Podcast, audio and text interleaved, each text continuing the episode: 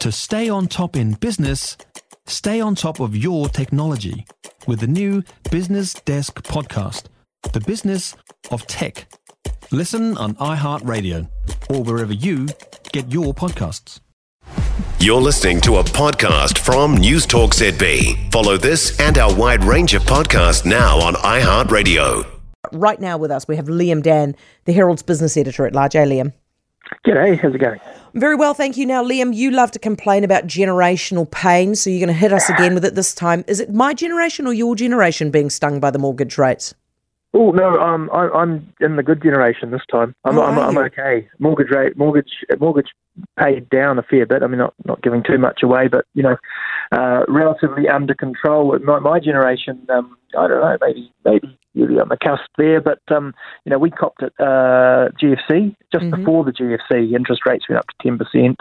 I had the young family down to one income, panicking, uh, you know, when we, we thought um, a, a house under half a million was still a massive um, price to pay for a house.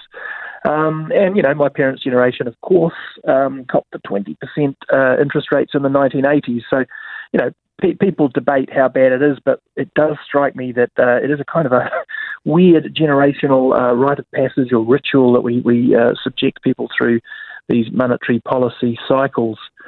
Um, the problem is it's it's getting narrower as the, as you know as, as the population ages. We've got more people in the age group that have things under control, yeah. that save their money and don't spend their money as much. I mean, I'm not saying my generation and up, the boomers are out, out there spending, but some of them are going overseas and things. The younger people are spending, you know, about town, and they're the ones that uh, we rely on to shut their wallets and um, affect the change uh, and take the, the, the inflation out of the economy. And it's getting harder, and it's getting harder around the world because of, of the ageing population. So it creates a bit of a dilemma, you know, this time, and then, hey, what what about ten years' time or yeah. whenever we have the next cycle? And well, Liam, got, um, I mean, th- this is actually where Don Brash's idea of ditching the ditching the idea of raising mortgage rates and instead moving to raising petrol rates, which would which would affect everybody, is actually not that bad. Well, it was very interesting. I thought it was really interesting from Don Brash because I would have thought he was more of a monetary policy purist. And some of the monetary policy purists will say, well, look, you know, it, there's nothing quite as pure and clean uh, going to the heart of the engine room of, you know, of, of an economy and of, of the financial system as, as interest rates and, and controlling the, the price of borrowing.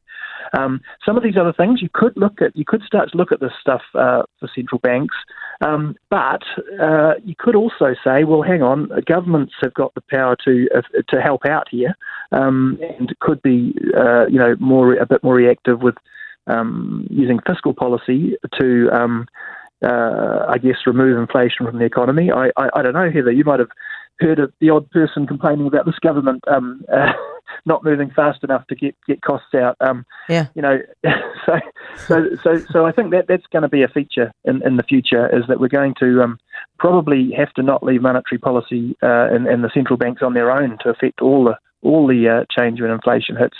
And for now, you know, it's um it's really uh, time to.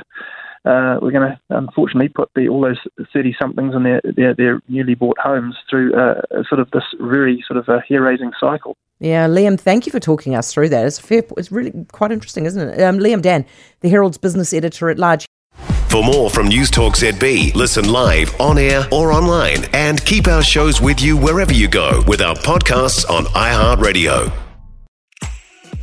If you enjoyed this podcast, you will love our New Zealand Herald podcast, The Little Things, hosted by me, Francesca Rudkin, and my good friend Louise Airy. We focus on all the little things that you can do to make a positive impact on your life and to cut through the confusion from the health and wellness industry. Join us every Saturday to hear from the experts for all the tips and advice you need. Just search The Little Things on iHeartRadio or wherever you get your podcasts.